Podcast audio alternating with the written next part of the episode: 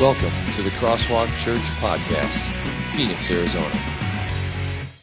I love this because this passage really clearly indicates that everything that baptism brings to the table for us, and there are many blessings that we get from baptism, really start back with the death of Christ. And uh, listen carefully as, as Peter talks. Another interesting thing to know about this text is many scholars believe that Peter wrote this to a group of Christians that had just recently been baptized. And so this letter is, in essence, a sort of explanation not only of what baptism is, but also what the new life of a believer after baptism is to be like. And that makes this especially meaningful for us. So, 1 Peter chapter 3 verses 18 to 22. For Christ died for sins once for all the righteous for the unrighteous, to bring you to God. He was put to death in the body, but made alive by the Spirit, through whom he also went and preached to the spirits in prison, who disobeyed long ago when God waited patiently in the days of Noah while the ark was being built. In it, only a few people, eight in all, were saved through water. And this water symbolizes baptism that now saves you also not the removal of dirt from the body, but the pledge of a good conscience toward God. It saves you by the resurrection of Jesus Christ, who has gone into heaven and is at, the, is at God's right hand with angels, authorities, and powers in submission to him. You know, in this series that we're talking about fuel for our journey, fuel for our souls so that we can reach that destination that God wants us to reach eternal life in heaven with Him. We talked about that last week, and we, we made one very blatant statement that I just want to repeat this morning, and that is to say this it matters very much to God that we reach our final destination of eternal life in heaven. That's why He sent His Son, and that's why, as the passage we just read points out, He raised his son Jesus from the, from the grave. What if you heard God very much wants you to get to heaven? And you also heard, as we said last week, that in order to get to heaven, you have to have the right fuel. But no one had any idea how to point out to you where to get that fuel. Wouldn't that be kind of frustrating? Imagine, for example, that you have this big, beautiful new sports car that you're driving around, and, um, and you discover that it has this sort of special engine in it, and no one can tell you where to fill it up. You have this great car you could be driving, it could be taking you to all kinds of wonderful places, but you don't know how to get the fuel so that you can go there. Wouldn't that be horribly frustrating? And that is how some people feel it sort of is with the fuel to get to heaven. They feel that since this is a spiritual matter, it's, it's kind of a, an unknown and sort of mysterious thing how we get fuel for our journey. Some say, for example, if you want fuel, spiritual fuel for your journey to heaven, go out into the wilderness. And maybe somewhere in the, in the middle of the wilderness, in the, in the quiet of the wind rustling through the pine trees, God may encounter you if He chooses. Go and try that. Some will say, God may encounter you in prayer. Talk to God. Maybe go to a quiet place and, and reflect on Him, meditate, go deep within yourself. Maybe as you reach deep within your own heart, you'll hear God's voice, possibly. Because God works in mysterious ways, we're not really sure, some people say, how a person gets fuel for their journey. Is that really the way God works? That he sort of leaves it up in the air, that we're not really sure because this is a spiritual matter, because, because God does work in mysterious ways. Is it sort of an up in the air thing?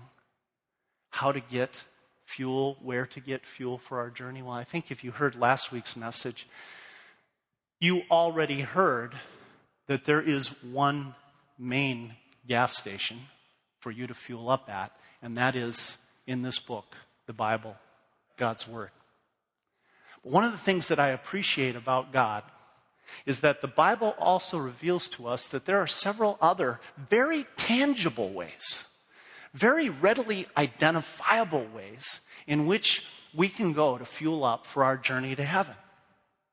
And I, I love that God does it this way. And in fact, He's done it down throughout history that He attaches His words and His promises to some very tangible and physical things so that we as human beings can relate more closely to God.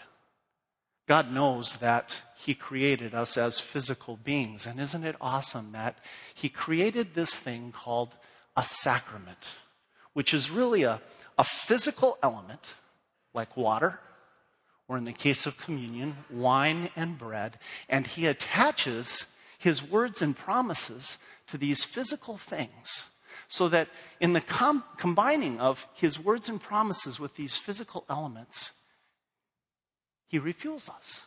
He gives us fuel for the journey to heaven. Before we dig deeper into this, I think it's important for us to understand some things. First Peter, I told you, is really a letter written to some people who reportedly had just been baptized. And in 1 Peter chapter 5 verse 12, Peter tells us what the theme of this letter is. And I'm going to read 1 Peter 5:12 if you have your Bible with you this morning. I want you to just open it up to 512 and read along with me. Here's what it says. It says, "With the help of Silas, whom I regard as a faithful brother, I have written to you briefly, and here's the important part encouraging you and testifying that this is the true grace of God. Stand fast in it. You see, ultimately, what Peter is telling us is that whether it's through the Bible, through its words and promises, or through the sacraments, baptism or the Lord's Supper, the true fuel, the core fuel that gets us to heaven is the true grace of God. And that's why Peter ends his letter by saying, Stand fast in this grace of God. I want to take a few moments to define some terms so that when you go away today, I think there's one main goal that I have and that is that you go away with a clear picture of, all right, I want to get to that, the end of that journey too. I want to reach that destination that matters to God. I want to get to heaven, but how do I consistently get the fuel that gets me there? And as you walk out of the church today, I want you to know that's where I get it. First of all, as we said last week, you get it from the Bible. God's Word. This morning we're talking about baptism and why that is also an important place for you to find fuel for your journey. Let's define some terms. First of all, if grace is the core fuel that we all need, what is grace? One of the things that we learn about ourselves from the Bible is that we're born with a huge problem. There's a huge issue and it's called sin. We have fallen short of where we need to be to be with God in eternity. He sets up His holy will, He represents it very clearly in the commandments. Jesus summarized it in the two great commandments love the Lord your God with all your heart, soul, mind, and strength, and love your neighbor as yourself. But as we look into God's holy will, and we're really honest with ourselves, we're, we're constantly faced with the reality that we're not fulfilling the will of God in our lives. And that brings guilt and shame. And it makes us realize that if we want to be in heaven, if we want to reach that destination that matters to God, we've got to find an answer or a solution to this problem. And that is what the grace of God is it is God's answer to the problem of sin. And here's the Bible's definition of grace you find it in Exodus chapter 34, verses 6 and 7. And I put this in your crosswalk notes. And it says this God passed in front of Moses proclaiming, The Lord, the Lord, the compassionate and gracious God, slow to anger, abounding in love and faithfulness, maintaining love to thousands, and forgiving wickedness, rebellion, and sin. That verse, in a nutshell, tells us what grace is it is God's willingness to be slow to anger, to abound in love that is faithful, meaning it lasts and lasts and lasts. It's always there. He is compassionate and maintains love to thousands, meaning to everyone, really. And he forgives us despite the fact that we're wicked, we're rebellious, and we're sinful. Here's my way to reframe all of that and restate it in a very short way. God's grace, in other words, is God's faithful love toward undeserving people. God's faithful love toward undeserving people. That faithful love is the power, the fuel that drives us toward heaven.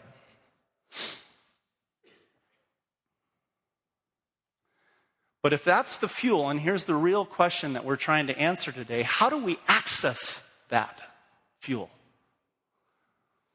Imagine, for example, and you know this, we have power all around us, power all throughout this building, provided by, I don't know, SRP or APS.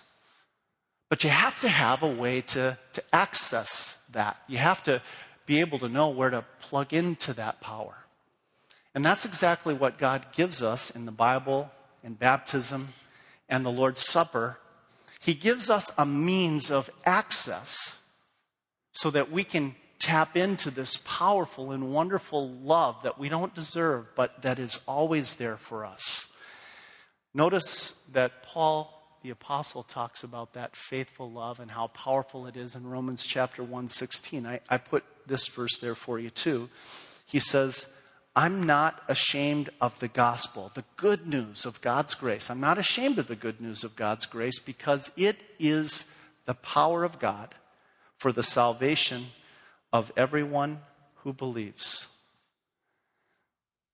In reality, the Bible tells us that there are three ways, three access points in which we can reach that gospel message. As I said already several times this morning, the Bible is one. But the, the other two are what we lump together into a term called a sacrament. And in the, in the Bible, we're taught that God gives sacred acts in which he attaches his promises to them. And in those sacred acts, then he promises to bless us, to give us spiritual blessing. Those become the access points, the, the plug ins, as it were, to access this powerful grace of God. Here's what a sacrament is a sacrament is a sacred act that was established by Christ that combines earthly elements with God's word of grace and which offers spiritual benefits when we act on them. Let me, let me repeat that. It's a sacred act. It's established by Christ it combines earthly elements, and I, by that I mean water or bread or wine, with the Word of God, especially His Word of grace. And it offers spiritual benefits when we act on them. There are only two of those baptism and the Lord's Supper.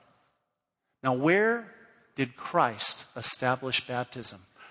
After his resurrection, shortly before he was to rise up into heaven, notice what he says. I put this in your crosswalk notes too.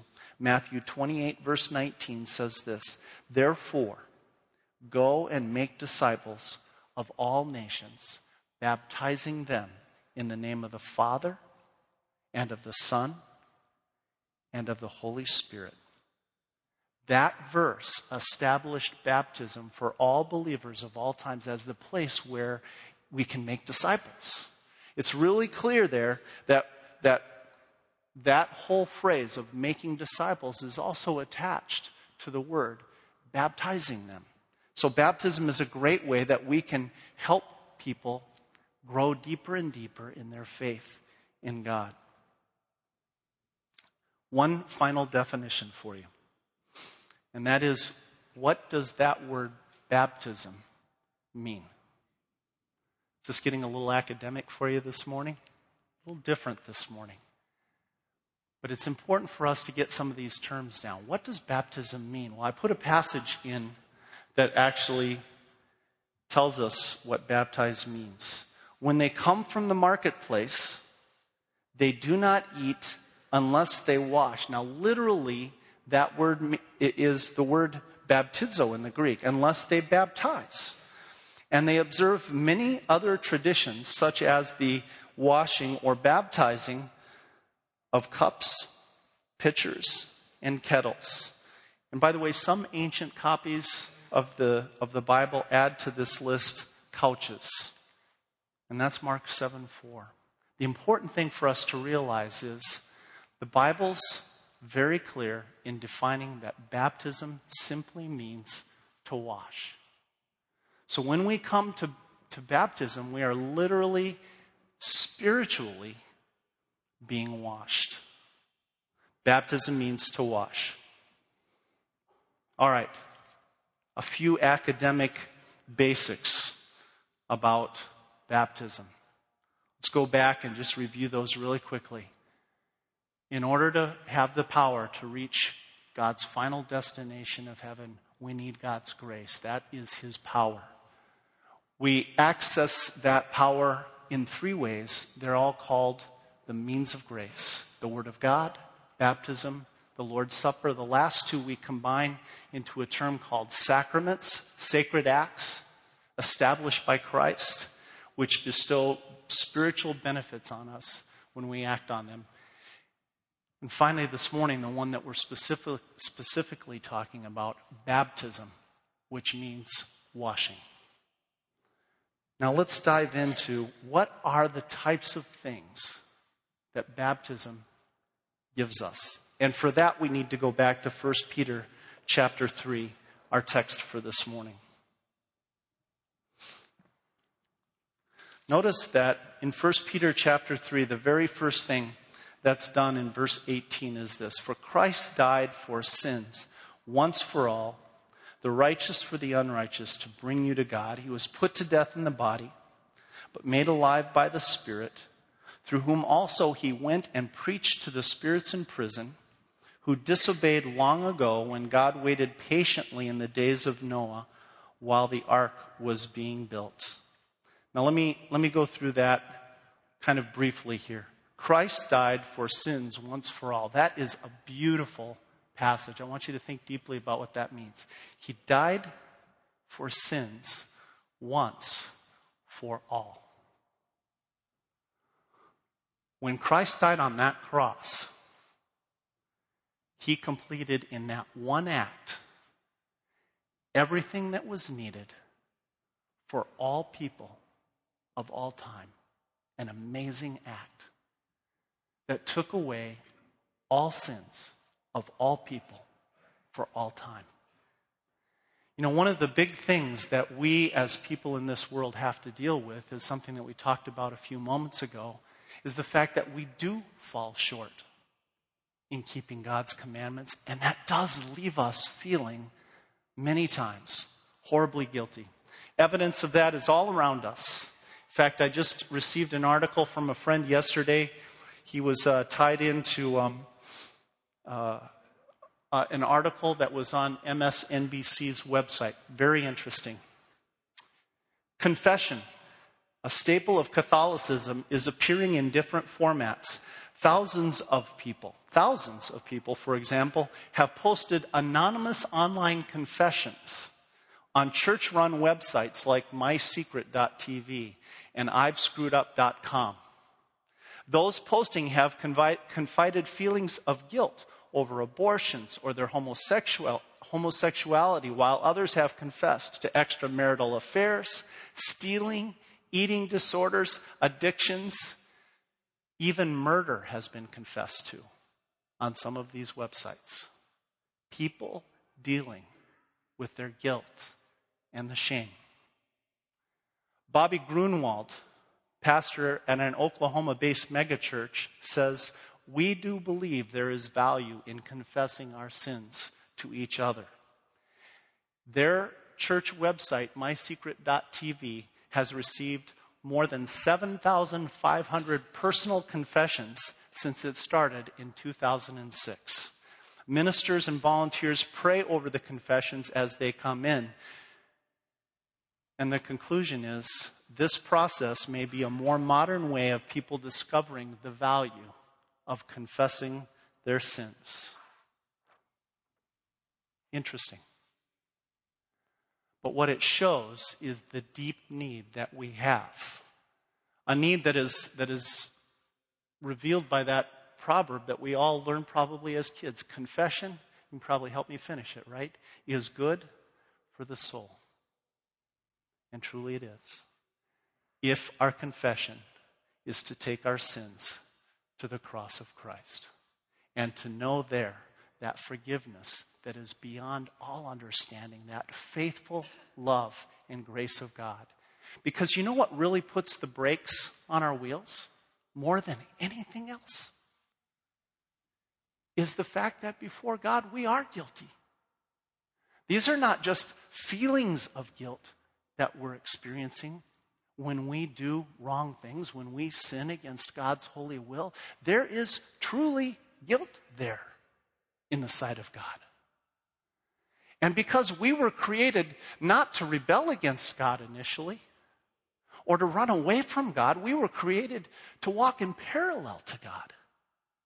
When we start to, to curve off that parallel, we're also curving off the very person, the very one who gives us life.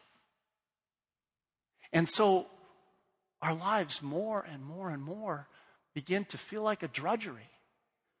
The guilt and the shame of our sins begins to pull us down. That's why sometimes psychologists refer to it as baggage, right? Because you're constantly dragging all this stuff around with you, and no wonder you feel like you're running out of fuel. God says that the way to get rid of that is to tap back into that powerful grace of God, that faithful love that He gives to undeserving people. And he says one of the most wonderful ways to tap into that grace of God, that forgiveness of sins that is for all people of all times, is through the water of baptism. Listen to how Peter puts it. Remember, he's writing to people that have just recently been baptized. And do you hear what he says? He refers back to Noah and his ark. And he says, You know, those people were disobedient too. And God waited patiently in those days. But in it, finally, in that flood, he saved people through an ark, a boat. The water lifted that ark up. And in the same way, the water of baptism lifts you up out of the, the muck and the mire of your guilt and shame and sin. Listen, in it, in this ark, only a few people, eight in all, were saved through water. And this water symbolizes baptism that now saves you also. Not the removal of dirt from the body, but the pledge of a good conscience toward God. Isn't it amazing that God literally attaches this promise that when we're lifted up out of our sins by the waters of baptism, that our conscience becomes clear and clean again. Literally, he says to us that baptism washes away sins. In fact, not just here, but in many places throughout the New Testament. Pick up your crosswalk notes. I want to point out at least one passage that says that really clearly Acts 22, verses 14 to 16. This is the Apostle Paul He's speaking to a crowd and he's describing when he was converted to Christianity and how a man named Ananias came to visit him and talk to him. Now, in Paul's conversion experience, you know, it was kind of a, a, a really out there conversion experience. For a little while, he was blinded. This man, Ananias, came to him in a town called Damascus, visited him, and healed him of his blindness. And then Ananias said these words to Paul. He, then Ananias said, The God of our fathers has chosen you to know his will and to see the righteous one and to hear words from his mouth. You will be his witness to all men of what you have seen and heard. And now, what are you waiting for? Get up, be baptized, and wash your sins away, calling on his name. Notice what it says there be baptized and wash your sins away. That's the awesome thing that baptism will do for us. Now, why, why is that so important that I've made it the first point? Well, what baggage are you carrying around today? Because uh, as a human being, we all have this tendency to want to take something to the cross and then pick it right back up again. And, and when we fail to pick it back up again, guess what? We have a special friend. Not really a friend, really an enemy Satan, whose nickname is the accuser, by the way, the accuser, who loves to take our baggage, bring it back to us, and say, Here, take it back. You don't want to be going through life without your guilt and shame. Who do you think you are?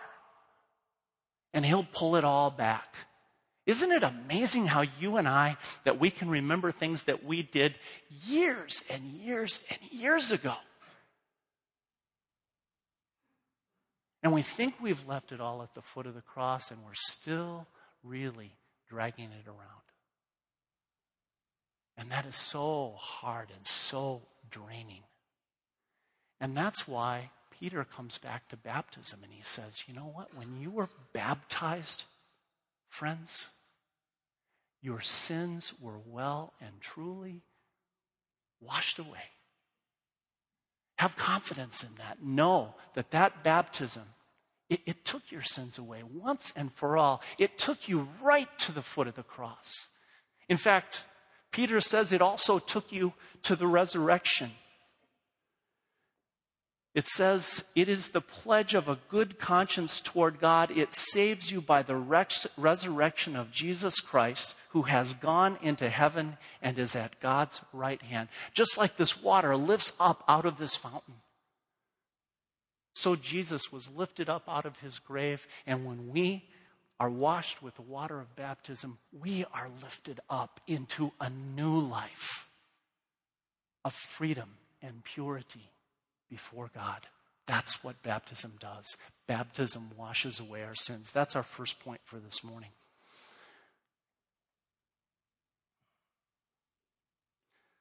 There's another wonderful thing that baptism does for us, though, and that's this. When we're baptized, we're not only led to the cross and led to the empty tomb, baptism actually does something that is amazing. It, it takes these hearts of ours and it helps us to cling to the cross and the empty tomb. You see, by nature, by nature, all of us, we don't want to believe that it, that it could be quite that easy just to take our sins to Christ and He forgives them all. It seems like foolishness to us. And yet, that's exactly what God's plan is that we come simply to the cross and receive that forgiveness of sins that He has for us. We're so shy to believe that. There's that natural pull that says, Isn't there something I need to do? Isn't there something I need to work out here? It seems way too simple, way too easy to believe that our sins could simply be washed away by, by coming to Christ. God, please give me something to do so I can work my way out of my sins. That's the natural thought. And God says, nope. It's a totally free gift that I want to give to you because of what my son did for you. And and here's the other thing I'm also going to give you the gift to be able to believe in this, to be able to trust that your sins really are gone, that you don't have to pick up that baggage anymore. Take a look at what Galatians chapter 3, verses 26 and 27 says. You are all sons of God through faith in Christ Jesus. For all of you who were baptized into Christ have clothed yourselves with Christ. You know what's kind of interesting about Peter's day? In Peter's day, and one of the reasons that he writes this letter to them, the Christians were undergoing persecutions. And in those persecutions, some of them started to drift away from their faith in Christ. Some of them started to fall away. And then later on, they realized the big mistake that they made and they wanted to come back. And they wondered to themselves, wow, will God accept me back after I've deserted him this way? After I've left him? And you know what? That's a very contemporary issue, isn't it? Many of us have been through that. Maybe not because of persecution, maybe for our own reasons. We grew up as a Christian, and for many years we just stopped trusting. Or if we didn't completely stop trusting, we stopped obeying, we stopped coming to church, we drifted in our relationship with God. And maybe we're facing a very similar question to the one that those who had been persecuted were facing is Will God have me back? Does, does God, is, is He willing to take someone back who's kind of fallen by the wayside? And what Peter says to these people is go back to your baptism. When you were baptized, you became part of God's family. He became your father. You became his child you actually put on Christ like a garment. So that no matter what you do in this life, even if you fall away for a short time, when you return, He always, always, like a father who loves like no other, will accept you back. You know the story of the prodigal son. You know that when that son finally woke up in that pigsty and looked up and said, I got to go back to my father. The father did not even wait when he saw his son coming a long way off. He flung open that door and out it he went so that he could embrace that son that had been lost but was now found. That's God's faithful love. You want fuel not only to know that your guilt and shame is gone, you want fuel that tells you also that you will have the faith that will last until you die and be in heaven. Tap back into that wonderful thing called baptism, where not only were your sins washed away, but, but clearly a brand new garment was given to you and a brand new relationship, a certainty, all doubts washed away. See, one of the wonderful things about baptism is it strengthens faith. And you can tap back into it for the rest of your life as a way to continue to strengthen your faith. You are all sons of God through faith in Christ Jesus, Paul wrote to the Galatians. For all of you who were baptized into Christ have clothed yourselves with Christ. Baptism washes away all my doubts. And here's the final blessing of baptism.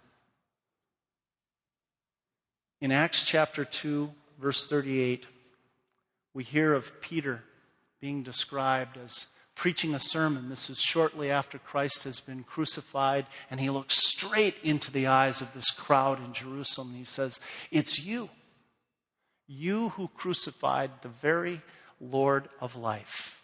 The people are cut to their hearts by Peter's words, his direct honesty with them. And they say to him, Peter, what do we do? We've, we've committed a, a horrible act here, according to what you're telling us. And Peter's answer to them, I put it in your crosswalk notes, is repent and be baptized, every one of you, in the name of Jesus Christ, for the forgiveness of your sins. We talked about that already. And you will receive the gift of the Holy Spirit. Clearly, in this passage, baptism is linked to the gift of the Holy Spirit. Imagine a battery that gets stronger with use instead of weaker with use. Most batteries, you know, most power sources, as you use them, they get weaker and weaker and weaker until they wear down and you, you have to replace it with a new power source. Maybe the closest thing I could compare baptism to that I could think of is kind of like a, a nuclear power cell in a nuclear submarine. You drop that baby in there once, and it's pretty much good for the life of the submarine. It's that good of a power source, and that's how baptism is. But you know what? It's even better than that because it adds this one twist to all of that. And that is, you actually charge this power source the more you use it for your own personal faith and strength. You see, one of the things that baptism is made for is for us to go back and be reminded that, hey, this washed us clean not only of sins and guilt, not only of doubt, but it also washed us clean and empowered us to live a brand new life here on earth. When we were baptized, what we just read from Peter is we received the gift of the Holy Spirit. Now, why was that important for Peter to say? It was important for Peter to say that because he knew that one of the natural responses of the person who has the Holy Spirit living in them is they're going to want to go to work for God. They're going to want to start living a life that's pleasing to God because they're grateful to God. They're saying, God, how can I, how can I possibly thank you for the fact that you've given me the gift of heaven, that you've washed all my sins and guilt away, that you've given me this faith that clings to you no matter what? How can I possibly live this life that will show that I want to obey you and thank you for everything you've done for me. But he also knew, Peter knew, that struggling inside of our heart for an equal place with that thought of gratitude would be what the Bible calls the sinful nature. And that there's this constant battle going on for the territory of your heart and mind, pushing back and forth. The grateful heart, filled with the Holy Spirit that wants to say, How can I please God for all He's done? But also the old sinful nature that says, Forget about God. Who cares about Him? Think about yourself. And that constant struggle going on is a deadly struggle. The, the sin nature in all of us does not like it one bit that the Holy Spirit has moved in to the house of our heart. And He is constantly trying to push back, chase Christ from our heart, chase the Holy Spirit from our heart, and if He can, He will cleanse every corner of our heart of the presence of the Holy Spirit, and He will be working on that. Our old Adam, our sin nature, will be working on that for the rest of your life and mine. He never gives up. You know that struggle, don't you? It's the struggle, we've talked about it here in church, that's depicted in the cartoons of the guy with the little halo on one side of your shoulder and the the guy with the little pitchfork on the other side of your shoulder, constantly battling for control of your heart and your mind. Peter knew that to beat down that old Adam, we need, we have got to have the power of the Holy Spirit. And he said, when you get baptized, that baptism also puts inside you the power of the Holy Spirit that will let you prevail in the battle against your sinful nature, against your old Adam. And that is something that's so important for us to remember. Because I'll tell you, that battle some days feels awfully tiresome, doesn't it? As you keep wanting to say thank you to God, but you feel that old Adam like, a, like an anchor around your ankle urging you to be selfish and self centered and greedy and thinking only about yourself, you drag that around, it gets tiring. And that's when Peter says, Go back to your baptism. And remember that, that God washed away also the power of that old Adam to prevail. In the long run, you are going to prevail. Look at Romans chapter 6, verses 3 and 4. Have you forgotten that when we were joined with Christ Jesus in baptism, we joined him in his death? For we died and were buried with Christ by baptism. And just as Christ was raised from the dead by the glorious power of the Father, now we also may live new lives. That is so huge. In baptism, just as Christ was raised from the dead by the glorious power of the Father, so are you to live a new life in Christ. Here's your third and final point baptism washes away your weakness that wants to drag you back into the control of the old Adam. What an amazing sacrament. God attaches his promises to this water. And when he does, he basically says, Your sins are washed away. He says, You've clothed yourself with Christ, and your faith will be strengthened. And he says, Your weakness, your tendency to flop back in, under the control of the old Adam is washed away too. Take a look at those next steps in the crosswalk. Know the clean feeling that only baptism can give you. Baptism is a power washing. If you haven't been baptized, I urge you, take time today. I'll be at the back table after the service. Let's talk about it. Some of you may be wondering, how can I re up my baptism? Well, we talked about how baptism is that battery that the more you tap into it, the more powerful it becomes. Here's how you tap into it sorrow over sin, trusting Christ for forgiveness, and recommitting your life to walk in obedience to Christ is how a Christ follower re ups his baptism every day. And finally, meditate on and memorize Acts 2:38. It's a beautiful passage. Repent and be baptized every one of you in the name of Jesus Christ for the forgiveness of your sins, and you will receive the gift of the Holy Spirit. That, dear friends, is the cleansing power of baptism. Let's pray. Father in heaven, I thank you so much that you've given us this tremendous sacrament. In this sacred act, our sins are washed away. You promise that.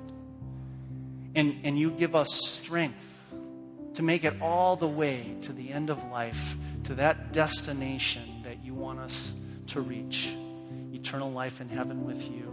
And you give us the strength also to fight the good fight here in this life. Lord, help us all to tap back into this, this awesome fuel cell called baptism daily by resubmitting ourselves to you, taking our sins to your cross, humbly recognizing that we are sinners, and yet also gloriously, joyfully remembering that your son's death and resurrection have paid the complete price for our sins. Lord God, Heavenly Father, help us to find strength for our walk with you in this wonderful sacrament. Truly, you wash away also our weakness in it. Lord God, Heavenly Father, thank you so much that you've given us this wonderful and tangible sacrament in which we can enjoy your grace. We pray this in Jesus' name. Thank you for listening to the Crosswalk Church podcast. For more information, visit us at crosswalkphoenix.com.